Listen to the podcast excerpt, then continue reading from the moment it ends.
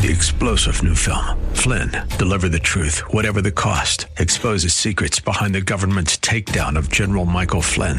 Flynn knew what the intel world had been up to. He ordered the first audit of the use of contractors. This set off alarm bells. He told the truth. He was the most dangerous person for Donald Trump to hire. They had to get rid of Flynn.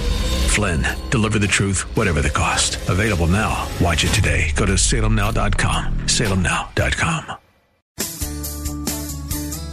This is the Word to Stand On for Life with Pastor Ron Arbaugh. Your word is sharper than any two-edged sword, and it cuts deep into my heart. The Word to Stand On for Life is a radio ministry of Calvary Chapel in San Antonio. A live call-in show here to help you answer your questions about the Bible and how to apply the Word to your daily life. For more information on Calvary Chapel, visit our website, calvary s a dot com. Get your Bible questions ready and call in now to two one zero, three four zero, nine five eight five. It's The Word to Stand On for Life with Pastor Ron Arbaugh.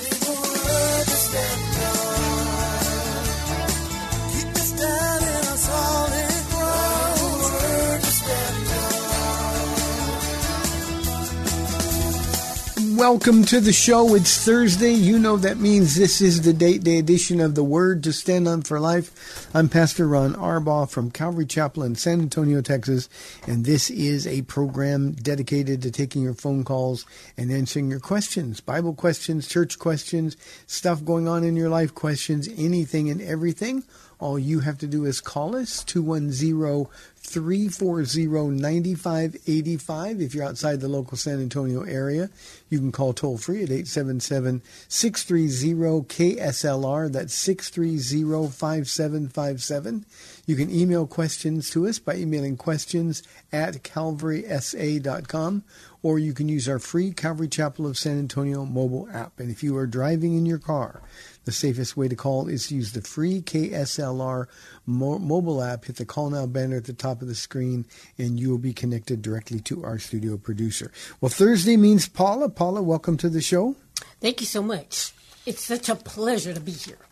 You're fresh from a live engagement at jury duty? Yeah. Ooh, that was weird.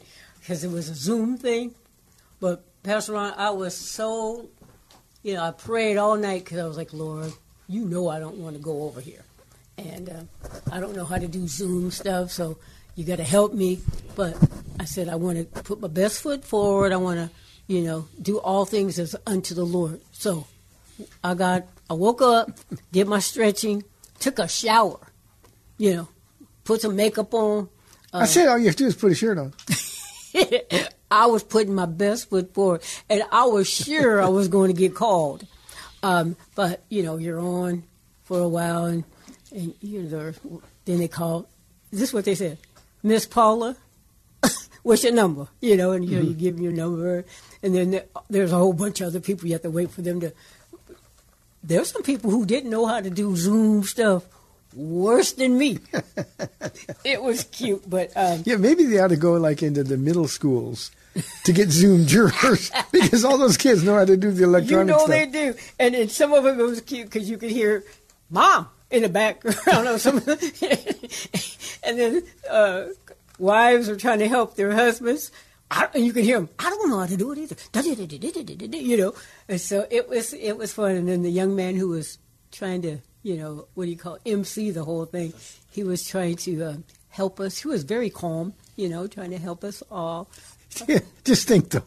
He does that job every day. And he said the same exact thing after each person. You can uh, mute this and or um, turn off your camera if you choose to after every single name. Mm. I was like, oh, my goodness. I bet he says that in his sleep, mm. you know.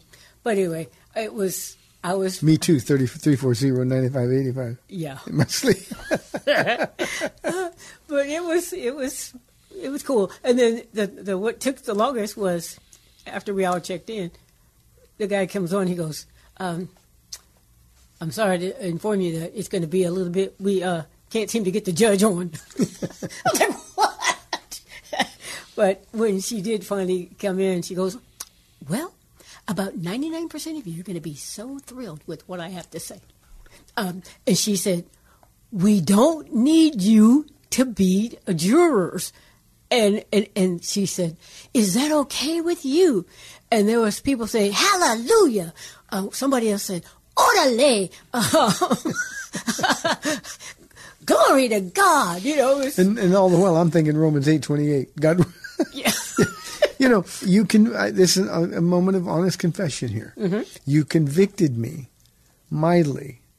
When you came out and you said, after all of that happened, you said, well, I want to put my best foot forward and I wanted to do all things unto the Lord. I didn't want to complain. I didn't want to this. Because all last evening and this morning I've been thinking, it's day day. You should have called and said, any other day but Thursday, it's day day. Mm-hmm. And and then when God just wiped out and we could spend the day day together, mm-hmm. It was like, oh, yeah. Martha, Martha. Yeah. And, you know, you just you just try to be a good citizen. I, I didn't want to go, you know, and it was date day. I was like, the nerve of them, you know what I'm saying? But you just think, well, Lord, that's what I was saying. Lord, you D- know date days my days. Date day's on our calendar. We need to put it on everybody else's calendar. You know, that is true. We could pray and ask the Lord to. But anyway, I was done. I mean, I had to. You know, log in at eight, and I was, t- they were done with me by nine thirty. I was like, yeah, I was thinking about nine fifteen is when you told me, hey, I'm going to get out of here. Yeah. So. Yeah, but it took a little bit longer because they came back and asked for suggestions of how they can better do things. So it it, it was a, a decent, um, it was a decent morning for me. Instead of, I've had to do that before where you have to go downtown, sit in a room with, you know, seventy, eighty, one hundred people. It took, and it takes all day. You take yeah. a lunch, a book, you know, what you can study, whatever. I, I, I was trying to make breakfast plans. Have, Sam, can you take me to breakfast? Mm-hmm. So, yes, hey, Paula, before you get go any further, we got a caller holding, Robert from San Antonio on line one. Robert, thanks for calling. You're on the air. Thanks, Pastor Ron. I appreciate it. Hi, Paula. How are you? Hey, I Robert. I'm doing great. The question I have for you, uh, Pastor uh, Ron, is I have a friend of mine who wants to name her child after Azazel. Am I saying that right? The fallen angel. Uh, I, I don't. Can I don't. I, that's that's myth. I, I, there's no angel named that in the Bible, so I don't know, Robert. Okay. Well, I know they mentioned it in Leviticus. I thought, what is that? That name Azazel. Have you heard that, or is that just? Uh, I, I'm I'm not familiar with it. Can you spell it for me? A Z A Z E L. A Z. A Z E L. Okay, um, Robert, I'm going to have to do some research. I've never heard it. It's probably something um, that comes from Catholic tradition, but I don't know the answer to that. And uh, I, my my research staff is here saying I need just one minute. They're getting it for me. Um, but but naming a, a, a child after a fallen angel would be a horrible idea. I mean, even if it were true, and it's and it's I don't think it's true, but even if it were true, um, Az, Azazel in here it is in Jewish legends, a demon or evil spirit to whom in the ancient rite of Yom Kippur, the Day of Atonement, a scapegoat was sent, bearing the sins of Jewish people. Two male goats were chosen uh, for the ritual, one designated by lots for the Lord, the other for Azazel from Leviticus chapter sixteen, verse eight. So I wouldn't, certainly wouldn't think, Robert, that it is a good idea or honoring to the Lord at all to name somebody uh, Azazel. You know, we don't have uh, girls being named Jezebel anymore, simply because it's it's uh, the, the association with pure evil and wickedness. And almost never do you see uh, a, a male child named Judas uh, because he was the betrayer of the Lord. So these things kind of um, go consistently. But um, that's an obscure passage from uh, Leviticus, and um, uh, it, it's Jewish legend rather than anything concrete. And I will do a little bit more research. If you can tune in for tomorrow's program, Robert, I'll do a little bit more research and and see what the um, the, the genesis of the inclusion of uh, that name in Leviticus is. And I'll get that tomorrow. I don't have time to do it today. Robert, thank you for the question. I appreciate it very, very much. That's strange. Yeah, it is. I've been trying to get people to name their girl babies Apphia. I know. That's, Apphia, that's pretty. A P P H I A. Mm-hmm. It's it's the name of, of Philemon's wife, uh, the pastor in in one of the churches in Colossae. Okay. And uh, Apphia, she's um, a lover of God. And I just, I nobody's ever taken me up on that. But Apphia is such a good name. It's pretty. And, you know, I tried to our son because all, all three of our grandkids and from that son start with A. Mm-hmm. I said, Apphia. I got to know it. Apphia. Mm-hmm. So mm-hmm. they, they said no. They got to get saved. So we got Asia, Aya, uh-huh. and Anderson. Uh-huh. I can understand Anderson. That's my maiden name. No. But anyway, yeah. Hey, no, babe, I was thinking, you know, um, the rich and then the poor. You know, we don't discriminate against either, you know. Uh, in fact, some of the poorer people, uh, that is monetarily, have great insight with the Lord. They're they're just close to Him because they're clinging to Him um, for everything. Like the, the widow, you know, that gave her mite. Um, she just was counting on Him for everything. And then they have some rich people who, not necessarily Christians, they're counting on their bank accounts and their houses, their cars, their boats, and all that kind of stuff. But in Proverbs twenty-two two, it says, the rich and poor have this in common. The Lord is the maker of them all. Can you just, you know, I told you I was going to ask you some questions. So here we go. Explain that, please. Well, you know, Jesus said it's hard for a rich man to enter the kingdom of heaven. Um, harder than it is for a camel to go through an eye of a needle. He was using, obviously, um, hyperbole. Um, but but uh, correctly, uh, if if somebody is wealthy, they have a tendency not to have to lean on God. And uh, if somebody is poor, then it's the other direction, and they have to, to, to trust the Lord. Um, and, and I just think it's a matter of where you put your faith and your trust. And we know, those of us who have had money, uh, and, and in my old life I had a lot of it. Um, um, I thought it made me invincible. All it did was make me a vile sinner. And uh, I just think, Paula, it's it's a matter of where is your trust. It's something that we don't understand. Uh, generally speaking, uh, from the time that we're little, we're taught to strive to be successful. And we measure success in a capitalist world, and there's nothing wrong with capitalism, but, but we, we, we measure success according to how much we have. And people who do what we do now and, and make very little money doing it are often considered failures. You know, we've we've had parents over the years whose children wanted to be missionaries or to serve God, and their parents were, no, you can't do that. You need to be a doctor. You need to be a lawyer. We wanted you to be successful. That was our dream. And uh, the reality is they should have been absolutely thrilled. If I had a child that came to me and said, I want nothing more than to to, to, to serve God for my life, mm-hmm. um, that we, the parents, we'd be thrilled with that. Mm-hmm. So it's just a matter of of priorities and focus.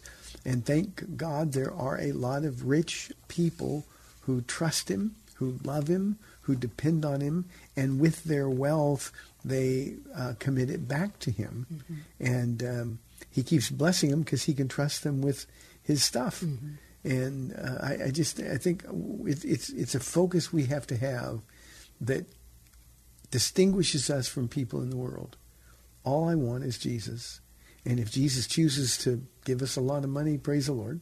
I always tell the church here, and you've heard me say this a bunch of times, I'm actually in favor of rich Christians. Oh, uh-huh, me too. And and then mm-hmm. I ask, are there any of you here? Mm-hmm. So, but but um, um, it, it's just wealth is fleeting. Wealth is is unsatisfying, and um, the wealthy man or woman who can rely completely on God is rare. It's difficult, but I think it works. Yeah. Yeah. Okay. Thank you so much. I appreciate your your wonderful answer there, Pastor Ron. I love listening to this radio program, even when I'm not on it. So thank you very much. You know, I just had a, uh, I was asking one of the guys, you know, how's it going in your life, and, and what what will you talk about? And he was quick to say, do you guys ever talk about parenting? Um, you know, they have four children. One's away at college, and that was the one who helped a lot. Um, but they, they want to maintain a good marital relationship, but with three rambunctious boys at home, um, they're always running here and there for their sports activities, school. You know, you're disciplining your kids. Um, you're you're reading together with your wife. You're praying together with your wife. But where's that that, that intimate and dating relationship when you're kind of always um, really either in the van or, you know, whatever car they are, um, to nurture that, that relationship? Because even when they have conversation, it's about what's the next thing on the calendar. Um, well, we could have done this with with the kids, or we should have said this, you know, or especially when you have to discipline them, that just, you know, that just ruins a, a, a date night for sure, because then you're feeling bad or you're halfway mad. Um, you're disappointed, and so, you know, do you guys ever talk about stuff like that? And so I said, well, I'm sure we get questions every once in a while, but with us being empty nesters, it doesn't really come up that much. We really like the empty nest. Not that we, we, I loved being a mom. I loved being a mom once I got over the initial shock of being pregnant, and I'm just a kid, going to have a kid, and, you know, what kind of mom am I going to be? You know, just scared to death. Um, but once I got over that, I loved pretty much every bit of it, even those times when I thought, why did we have kids? You know, can we give them back? But even that, the challenges and the joy um, was a lot of fun. I remember uh, just in talking to this young man um, a couple of times when our kids, because both of them were very athletic, and they both played the same sport when they were younger, t-ball and then baseball, and if they had games the same day, the same time, you and I would have to split up. And uh, so we, we, I understand that part. And then uh, one child was more, um, he's going to get his schoolwork done, you know. And the other one was, how many do I have to get right to get to pass? Kind mm-hmm. of a thing, just different personalities. Um, the one is just a daredevil, and then the other one's very cautious. I mean, there's two different people, even though I dressed them the same. People would ask if they're twins. No, they are not twins. Yeah, but, yeah, so I remember some of those challenges. Um, but we don't we don't really talk about that that much. So um, do you want to chime yeah, in? Yeah, let's, let's talk about the date day just in general, and then we'll talk about it as it relates to the issues that come up uh, in the course of raising a family. Uh, I, I think it's really important for every couple to have some time just for themselves. Um, our date day, we, we started doing it on Thursday, um, um, I don't know, one hundred years ago when we got here to, to Texas. And um, we have we have pretty much kept Thursdays, uh, except for jury duty. Uh, we, we've pretty much kept Thursdays um, sort of in an untouchable place. And it's not that we do a bunch of stuff. Mm-mm. You know, we're we're older and and uh, we do the things that we like to do, but it's not like we're going out to romantic dinners um, or or going to vacation spots or anything. Um, we're just together, mm-hmm. and I think that's what really, really is important. It's adult time. It's um, um, uh, time to to to make your spouse feel like they are the most important person in your life. And uh, I, I think when we let life sort of cramp that out, uh, we're doing a disservice. Mm-hmm. Marriage is hard enough in these days, we're trying to make ends meet. We got financial pressure. We got uh, problems going on in the world pressure. We've got, uh, in many cases, physical illnesses that, that cause us to be worried about some things. Um, And and we, there needs to be a time when we get away f- from all of that, and and a reminder that it's fun. Now, uh, I realize that husbands and wives often are so different, and, and they have a hard time finding stuff that that works for both of them. Mm-hmm. Uh, but nobody's as different as you and I are. Mm. Uh, I'm I'm really, really different. You're different, um, but you're fun.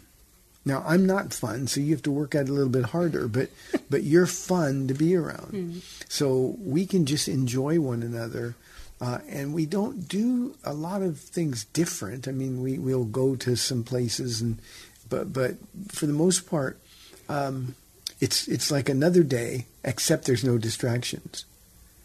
Um, we have to come and do the radio show. The, this radio show was born when when we were asked to do this program uh, on a daily basis uh, a little more than nine years ago now. Mm-hmm. Um, um, uh, uh, the first thing I had to do was come to you and say, look, this will change our lives. Mm-hmm.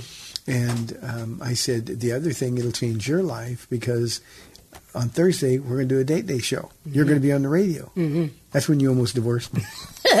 No, but I almost punched you. Yeah. yeah. So I think I think it's just important to keep that priority, mm-hmm. and it's it's not about anything else that goes on. Now, obviously, if you've got kids at home, their life goes on, and you've got to do those things. But there's got to be some time when the husband and wife are, are together. It's just them and Jesus, mm-hmm. and um, um, that's that's a time of refreshing.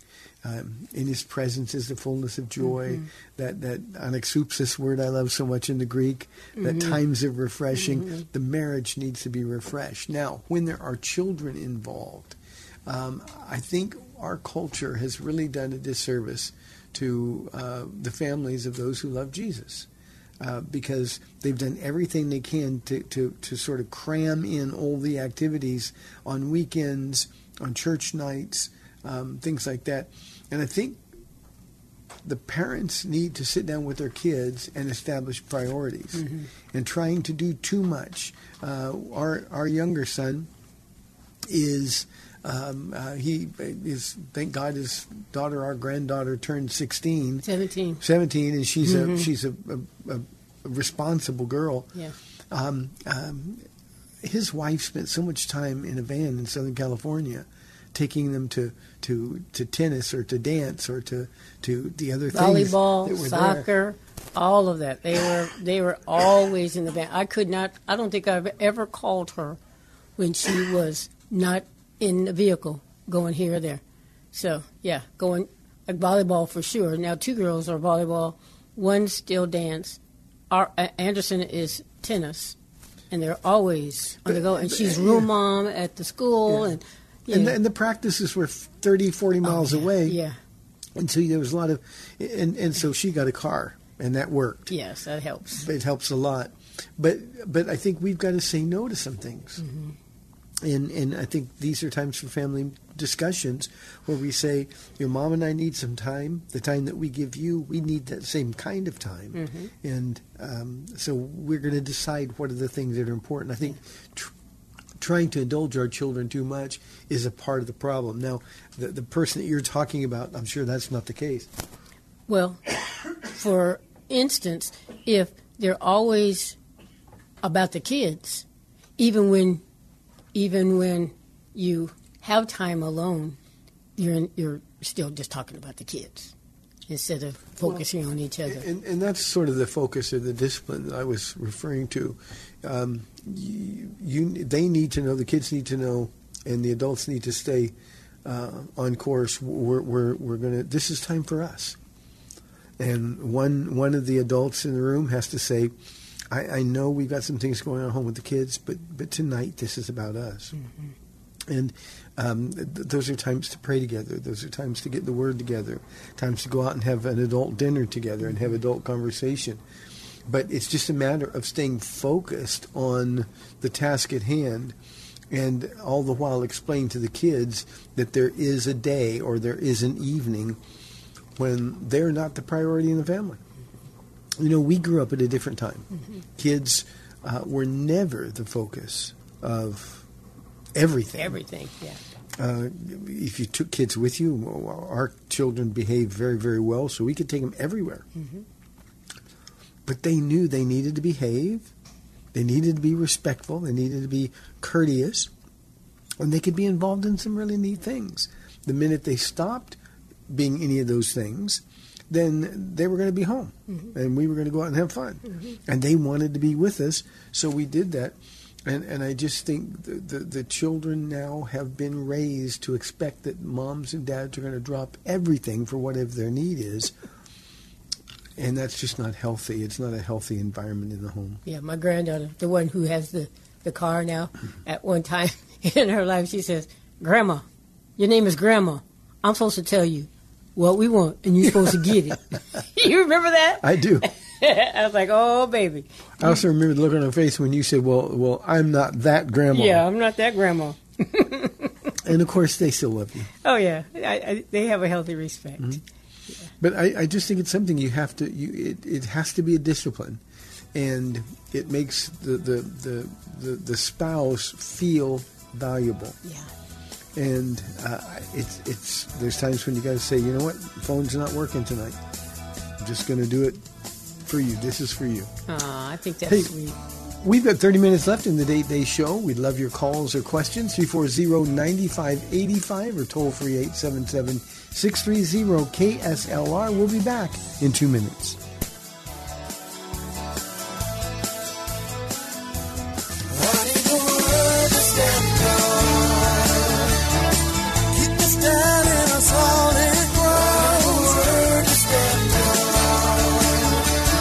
Welcome back to the Word to Stand On for Life. We're taking your calls at three four zero, nine five eight five or toll-free eight seven seven, six three zero, K S L R.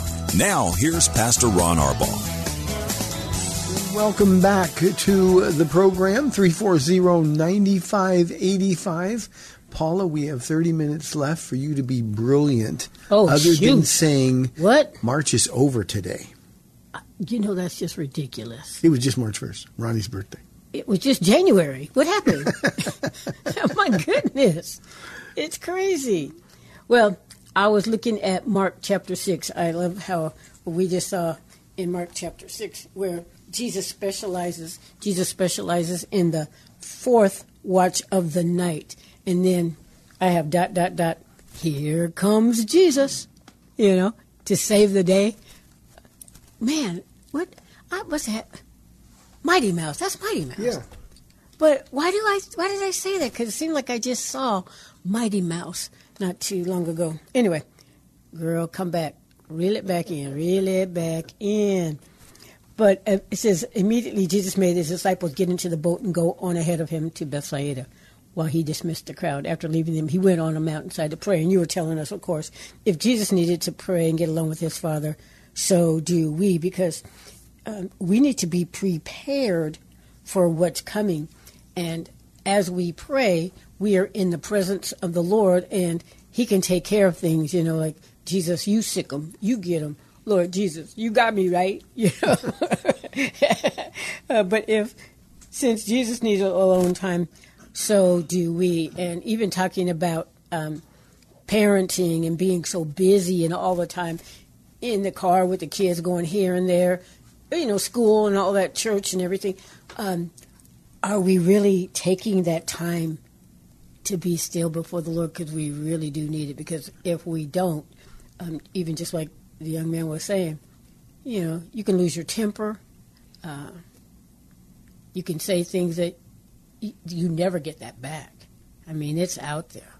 Um, you can do things that you will regret forever, um, and so spending that time with Jesus would will better prepare you, and um, you'll be convicted quicker. You know, I mean, even like as soon as you know, you are the Son of God, and then um, no, Lord. I mean, just that quick, we can we can go the wrong way. Mm-hmm. But spending time with Jesus will will better prepare us. I shouldn't say. I should you know, say. Paula, Mark chapter six, is we finished it last week, and um, I, I'm sorry to see that chapter go. Me too. You know, there, there are chapters you teach that are really intense, and you think, okay, I'm glad we're, we're moving on. Mm-hmm. But Mark six w- is such a spectacular chapter in our Bibles, and, and what especially sticks out to me is that it starts out with unbelief. You know, Jesus goes to his hometown, and because the people there were overly familiar with him, oh, God couldn't come from here, and we know he's doing miracles, and he's teaching with authority that we've never seen before, but we know him. We grew up with his family and his brothers and his sisters. And by the way, San Antonio, Jesus had brothers and sisters. um, um, and yet it said he could not do any miracles there because of unbelief. And then the rest of the chapter is filled with the kind of miracles that he would do. Um, um, he sent his disciples out two by two and gave them authority over demons and, and the, the, the power to heal diseases. Um, there was a, a, a, a earlier a, a trip on the lake where a furious squall came up and Jesus calmed the wind and the waves. Mm-hmm. Um, th- this is followed by the feeding of the five thousand. Um, uh, such an important miracle, the the only mi- story that all four gospel writers cover. And and those are the miracles that the people missed out on because of unbelief or because they were overly familiar um, with, with, with Jesus, the Jesus they thought they knew. And then these miracles come up. And last Sunday when we closed the chapter, Uh, when Jesus went out to them walking on the water. Mm-hmm. Uh, I just love that story, not only because it was the fourth watch of the night, which means it's getting pretty late and we're about to drown out here. This is terrible. Jesus just walks out casually and mm-hmm. says, "Hi, guys, how you doing?" And, and, and, and gives Peter another opportunity to participate in something that can only be described as miraculous. Mm-hmm. Peter gets out of the boat, walks on the water for a few steps. We don't know how many steps. And then he gets his eyes off Jesus, just like we get our eyes off Jesus with the things of this world that mm-hmm. come along. Mm-hmm. And uh, and that's when he starts to sink. And then we've got the best prayer in, in our Bibles. Yeah. Help! Help! Or save me, Lord, mm-hmm. one translation says. Mm-hmm. But help! And Jesus was right there to lift him up. And then I always like to point out that Jesus and Peter walked back on the water to the boat, however far they were out. Mm-hmm. And then the thing that... that, that is stunning about this this whole miraculous chapter is that there were eleven disciples who stayed in the boat. And that that's a perfect description of the condition of the Church of Jesus Christ, especially here. I only talk about here because this is where I am, but here in, in the United States, uh, we got a whole bunch of people that are around Jesus all the time. But they never really participate in the miraculous. They never really participate in something that Jesus is doing because they're in the safe place. They're in the, the, the, the comfort and safety of the boat. And, and probably, I mentioned last Sunday, in, in all likelihood, they were mocking Peter. "Oh, Peter, you can't walk on water." When Peter started to step out over the edge of the boat, mm-hmm. "Oh, you can't walk on water, Peter. Nobody can walk on water. What do you think you're doing?" Oh, that Peter, he always thinks he's better than the rest of us. But Peter walked on the water. And eleven disciples who had cast out demons, who'd healed the sick, who participated in the feeding of the five thousand, and, and they'd seen these unbelievable things, eleven of them stayed in the boat. Mm-hmm. And and I'm it's a tragedy for the Church of Jesus Christ that far more Christians are staying in what they perceive to be a safe place, a comfortable place, uh, unwilling to take risks when Jesus says, "Come on, let's do this." Mm-hmm. And uh, that that's uh, didn't mean to hijack your question, whatever mm-hmm. that is, Paula, but, but but it's just important that we we trust Jesus. Bid me, to, Lord, I, Peter's words, and I, I like King James. Mm-hmm.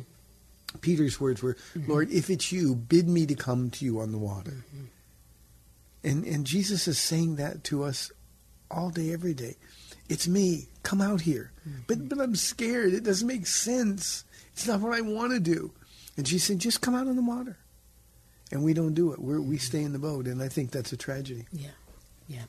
You have a, a thing over over your head in our T V room.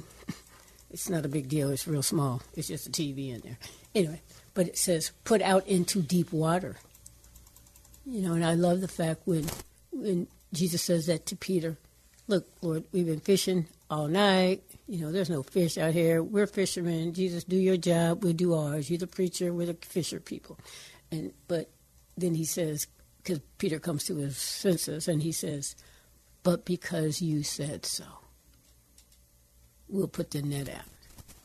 We should be like that in everything. If Jesus asks us to do something, well, I'm not real comfortable with that, Jesus. I don't really agree. You know, it's isn't it funny? But why do we think we need to give him our opinion? I know, but don't we? Yeah. We do. I mean, it just in all honesty. Uh, if, I, if if this doesn't work, Jesus, it's on you. That's what we're doing. Yeah. But because you said so, but because you said so, I'm going to step out. I, I'm sure this isn't going to work out, but because you said so, I'm going to take. You know, what if the what if the Israelites hadn't put their foot on the the Red Sea? If they hadn't done it, they'd have been overtaken. Yeah, you're thinking about the the, the Jordan River, Jordan when, River when they had to take Jordan River, the, the Levites right. mm-hmm, went, mm-hmm, went first, mm-hmm. And as soon as their foot touched the water, yeah. then it dammed up. Yeah, but, Jesus but, told them to do it. What but, if they did? See, that's what we have to go through to get to the promised land yeah. of our lives. Yeah, and the promised land isn't heaven. The promised land is the perfect will of God for each and every one of us in these in these lives. Mm-hmm. What we have to do is we've got to take a step of faith. Nothing comes easy. Nothing comes comfortably. Mm-hmm. Uh, there's, uh, I've not been asked to take a step of faith that isn't scary. Mm-hmm. As all get out, I mean, it's scary. It's scary. It makes you stay up at night praying really hard. Huh? But you know, Paula, and, and uh, uh, this is, I think, a word for everybody in the audience. Um Never once has Jesus asked me what I thought about a step of faith he was asking me to take. Mm-hmm. He never said, you know, I've been weighing something here. I'm thinking about we could do this or we could do this. What do you think? Yeah. He's never asked me that. Yeah. Like he just he, tells me what to do. That's right. Like when he told you to come to San Antonio and you asked him why, and this is what he said, I'll be waiting there for you. That's right. Get in the car. Mm-hmm. Get in the boat. Let's go. And so, yeah. Yeah. And you know, as hard as it was when we first got here, it was absolutely clear that he was here. It was almost like, you know, in our minds, we had him, and we had such a, a fun trip. I mean, it was hard because yeah. we had an old dog and a small truck, and yeah. and and we, we got to the San Antonio city limits, and you started freaking out a little bit mm-hmm. because it was scary. Yeah. Okay, now we're here. We're, now this we're, is really happening. Yeah, we, we, we don't we don't have a hotel. We got a dog. They won't let us put a dog in a hotel. And um, um, you know, it was this time in nineteen ninety-five Fiesta. Yep. Uh, tonight, I think Fiesta starts, and it was it was um, wow. in the first few days of Fiesta when we arrived here uh-huh. in nineteen ninety-five. Uh-huh. And the hotel rooms were expensive, and they were full, and and all we're thinking is, what are we going to do now? And it was it got just a little bit frightening. Yeah. And um, Jesus was there, yeah. and it was clear. We I had this picture. And I, I won't say we because okay. you're a lot more spiritual than I am. Yeah, right. but but I had this picture that God's going to send us to San Antonio. Jesus said, I'll be waiting for you.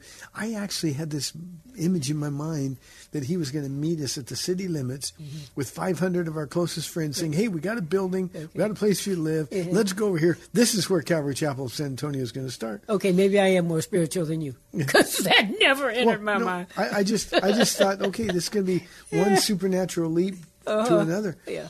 And, of course, that wasn't it. Those were the days of testing. And trying it, it was so easy to say, Lord, a church isn't going to start here. And and I did. And he said, I didn't tell you a church is going to start. I said, this is where I would be waiting for you. That's right. And my point in all of this is that the scary things are the ones that bless the most. And and it's okay to be afraid. Mm-hmm. Jesus said, don't be afraid, over and over and over. Mm-hmm. But the truth is, he knows we are. That's why he said it so yeah, many so times. so many times. That's right. People say, well, it's a sin if you're afraid. You yeah. have no faith if you're afraid. Uh-huh. No, no, no, no. Uh-huh. Faith is, uh, fear is why we need faith. Yeah. And I remember those times where he was asking me to do things that there seemed to be no humanly possible way to do. And, and he just said, do this. And I'd take a step or two of faith. He did all the work, mm-hmm. but he was always in it. But I could have still been sitting in that one-bedroom apartment saying, well, well, okay, Lord, if you want me to do this, you know, where God guides, God provides. Uh, send the money so we can do this. But but he never, ever did. I mean, he just said, just follow me. Mm-hmm. You know, we Christians in, in comfortable America, we like to, to think, well, okay, Jesus, um, you show me and I'll believe. Mm-hmm. And Jesus never works that way. Jesus says, I'll tell you what, you believe and I'll show you. Mm-hmm. And that's the thing that we've got to remember. Mm-hmm. And we're not being, and, and when you, when that's happening, you're not being arrogant, or, you know, Peter wasn't being arrogant. He was just counting on the Lord to, you want me to come walk on the water? I'm going to go. He wasn't being arrogant. I know he was scared too. I'm sure even hearing the other eleven saying, can't walk on water. He's like, you know that's right, but I'm, I'm you know I know that's right, but I'm going to walk out there anyway because it's Jesus. You know, if it's you. If it's you. And that's all we got to say, Lord, if yeah. this is really you. Yeah. And we test the spirits. Mm-hmm. If it's really him, mm-hmm. bid me to come to you on this water of faith. Yeah. And that's exactly what Peter did. And yeah. and uh, eleven of them missed out. Yeah. And, you know, I, the sweet thing, too, is even though Peter began to sink because he took his eyes off of Jesus, you know, you know, why did you doubt, you know, don't be afraid, it's I, kind of a thing. God wasn't mad at Peter. He wasn't mad at Peter at all. He was just like, oh, man, you were doing so good. You kind of almost like, oh, you were doing so good, baby. And you took your eyes off me and then you sank. So maybe next time when I, when you get this kind of an opportunity, you'll just keep your eyes on me. It'll be better next time. But he wasn't mad. I love that. I love when you always make sure that we know that when we mess up, God's not mad. He's sad for us because it could have been better, but he's never mad. I like that. Thank you so much. How many, we, how many times, just, just out of curiosity, okay. when the disciples, now this happened throughout the whole ministry of Jesus, mm-hmm. the disciples would would often argue, walking behind Jesus, well, when he's gone, which of us is going to be the greatest? Oh, man, yeah. How many times do you think Peter said, well, how many of you walked on water? Yeah, who who else would it be? You see, they, yeah. they missed out. Yeah, yeah. Walk by faith, mm-hmm. not by sight. And God is a rewarder of those who do. Yeah, yeah. Oh, I love, I love that that Jesus and Peter walked back to the boat. You know, Jesus was proud, right? He was proud of. I think he was proud of Peter. And then the wind died down, and then they were they were at their their destination. Yeah, as soon as they got in the boat, that's that's the unwritten miracle. Yeah. Instantly, when they got back in the boat, Crazy. They were at their destination mm-hmm. on yeah. the shore. Yeah. So, babe, want to talk about, and I think you mentioned this talking to Ruben yesterday. You mentioned the storms of correction and the storms of perfection. But I think, did you talk about both or just correction? Uh, I, I I talked about correction more, but but uh-huh. uh, but I did talk a little bit about perfection. Uh-huh. Hey, before we go there, can I say one thing about the date day thing with kids? Yeah. Okay, this just came to my mind while you were talking a minute ago. Um, um, when when when. Kids, family stuff gets in the way of mom and dad's date. Uh, the, the, one of the things we want to do is we want our children to see a father who cherishes um, their mother. Yes. And, and, and a wife who adores uh-huh. their father. Yes. Um, and, and I think one of the ways you do that uh, is it's a principle that I had back in business before I was saved. Mm-hmm. Uh, weekends were where we made all of our money. Mm-hmm. Um, so, um, you know, everybody thinks weekend, Saturday and Sunday, it's going to be business. Well, I understood better than most that the weekend began on Friday. You got to set the table. You got to have uh, expectations. And, and, and if you got a good start on Friday, the weekend was always great. Mm-hmm. And so I had a rule, and I told everybody, don't mess up Fridays. Today we don't deal with problems. Today we don't deal with egos. Today we don't, don't deal with... The only thing we deal with for the next three days, beginning right now, is we got to sell cars and make money.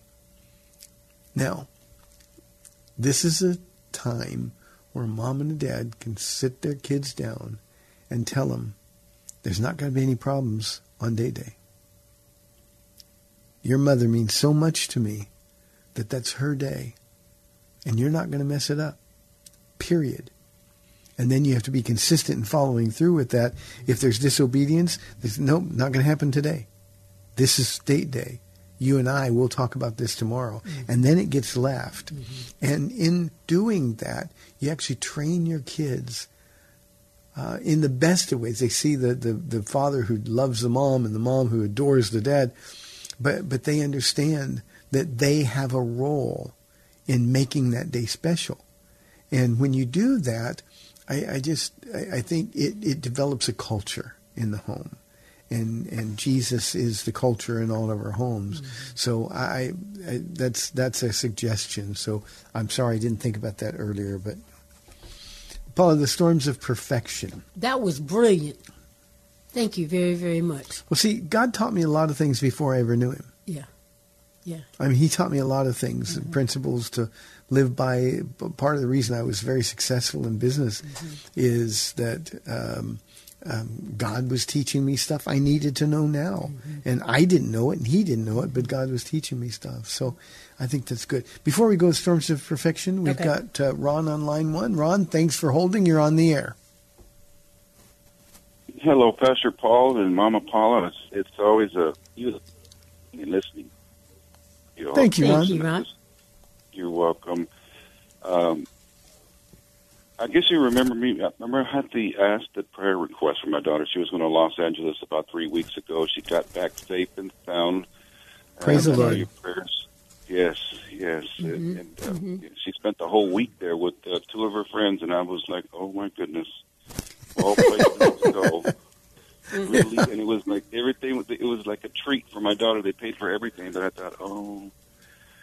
So you can imagine how Daddy felt. You know, your only twenty-five-year-old oh, yeah. daughter, one and only. And, uh, Ron, I've got pa- Pastor Ken uh, uh, on my staff. Uh, he has a son that goes to U S C. And um, uh, he's right there in the middle of all that. So we know exactly how you've been feeling. Thank you. Thank you. I try not to worry. You know, that natural man is going to well up every once in a while, and you have to squash it with the supernatural. Yeah. And you helped me with that and the prayer. It, yeah, she uh, she did have a good time. And um, good. She said, uh, it's, it's a long story. Maybe I'd love to share it with you in person someday. But one more item here. I had another question. I'm going to bring it up on another call. But I had to make a really um, positive comment, a beautiful comment, um in reference to Mama Paula. I just love your chuckle, your laugh. It is so, mm. uh, just part of the program, um, happy, just sincere and genuine. And when I hear that chuckle, when I hear your laugh, I know that that's the absolute reflection of your heart, the contentment mm. that you live with, with our Father. You're blessed with a good, a good husband, a good man. And uh, to hear that, uh, that your laugh, your chuckle is just a big part of the show. And I know if I thought of it and thinking of it, I'm sure a lot of people love to hear that because we need laughter. We need, especially from the heart, from your soul, mm-hmm. so sincere, mm-hmm. so genuine. And I just wanted to thank you for your, your the, the, the, the, the audible portion of your heart that comes out of you with that chuckle, that laugh. And mm-hmm. thanks for sharing that. You all sound like just an amazing team. And thank you all for all you do for all of us and making sense of sometimes the senseless and, and making people understand things that just they're, they're struggling with. But um, I just wanted to send my love and, and my thankfulness thank to you. both of you all. And, and I can't wait mm-hmm. to meet you in person. God, God bless you, Ron. Thank, Thank you, you so Ron. very, very much. Thank you so Thank very you. much. I, I can vouch for that laugh. It's real. Um, Paula, I, and this is what I say to her all the time. You crack you up, don't you? because, because she cracks herself up. Yeah. And she's just, there's a party going on in her heart all the time. And uh, it is contagious. And uh, Ron, I, I'm, I'm grateful to God that you're blessed by it, because that's who she really is. Mm-hmm. Well, Thanks. Paula, we are now in Thank three-minute you. territory. So okay, so you were talking about storms of correction, storm of perfection, and then in this particular case, the the guys being out in the, the boat, and you know Jesus walking by with his sense of humor. Yo, what's up, y'all? You know, having a little, having some issues, kind of thing. And uh, but he's the one, not the enemy, who allowed that storm. Um, Because sometimes we have to have storms in our life to get our focus back on Jesus. Yeah. See, J- Jesus has a sense of humor. They did, they thought he was a ghost. Hey, it's me. but but at the same time, this was very serious because Jesus knew what it says later in that chapter. Their hearts were hardened. They had not learned from the feeding of the five thousand, or the bread and the loaves, mm-hmm. or the bread and the fish, rather. And and um, uh, so so Jesus sent them into a storm to sort of emphasize his sovereignty over circumstances.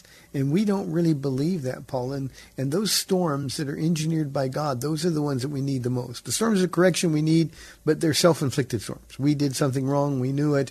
Uh, we didn't follow the Lord. We paid the price. Mm. But the storms of oh, perfection, perfection. Okay. are the ones that um, um, are designed by God to make us more like him. Paul calls it sharing in the fellowship of Jesus' sufferings. Now, nobody likes storms. Mm-hmm. You don't, I don't, but we need them if we're going to be like Jesus. If we're going to see his hand move in and through our lives, then um, storms of perfection are the place that we're going to see those. And those are the storms that change us. Those yeah. are the trials that make us more like Jesus mm-hmm. every day. Yeah. So storms, again, nobody likes them, but we need them desperately. Yeah. I'm I'm more appreciative of the storms of correction because I mess up. Well, you know, my I, I love conviction. Maybe that's a sickness, but like you know, I want to be different. I want I just want to be changed. Mm-hmm. I don't want to stay the same. So, Paula, we're out of time. Communion Sunday this this week. Oh yeah. So we get to come to the table of the Lord. I always enjoy that. Yep. One of the kids that was born in this church is getting married on Saturday. Oh, my goodness, yeah. And he's getting married. By his brother. By his brother, Pastor, Pastor Chris. Chris. Yeah. Oh, I almost cried when, when talking to him about that. Cool stuff. It's so cool. Hey, thanks for tuning in. You've been listening to The Word to Stand On For Life. I'm Pastor Ron Arbaugh from Calvary Chapel in San Antonio, Texas. I'll be back, Lord willing, on... Mo- on oh, I'll be back tomorrow. tomorrow. Actually, it's Friday. Yeah, he's willing. On April the first, mm-hmm. A M six thirty The Word. I'll see you then. Bye-bye.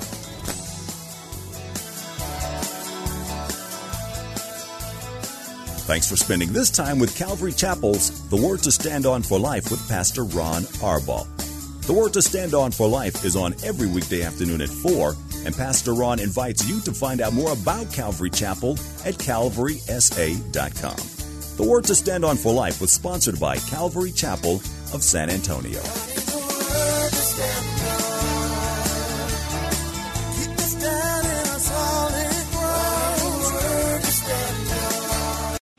Three-star General Michael J. Flynn, head of the Pentagon Intelligence Agency, knew all the government's dirty secrets. He was one of the most respected generals in the military. Flynn knew what the intel world had been up to. He understood its funding. He ordered the first audit of the use of contractors. This set off alarm bells. The explosive new documentary, Flynn, Deliver the Truth, Whatever the Cost, and covers the facts behind this scandal. Flynn told the truth. He was the most dangerous person for Donald Trump to hire. I find out the worst enemy that I'm going to face in my life is right here in America. They took my assessment and they wanted me to change it. And I was like, I'm not changing it. They had to get rid of Flynn. With in-depth interviews, archival footage, and never-before-seen personal records of the man behind the headlines. I just felt like I was drowning. Flynn, Deliver the Truth, Whatever the Cost. Available now. Watch it today. Go to salem now dot com. salem now dot com.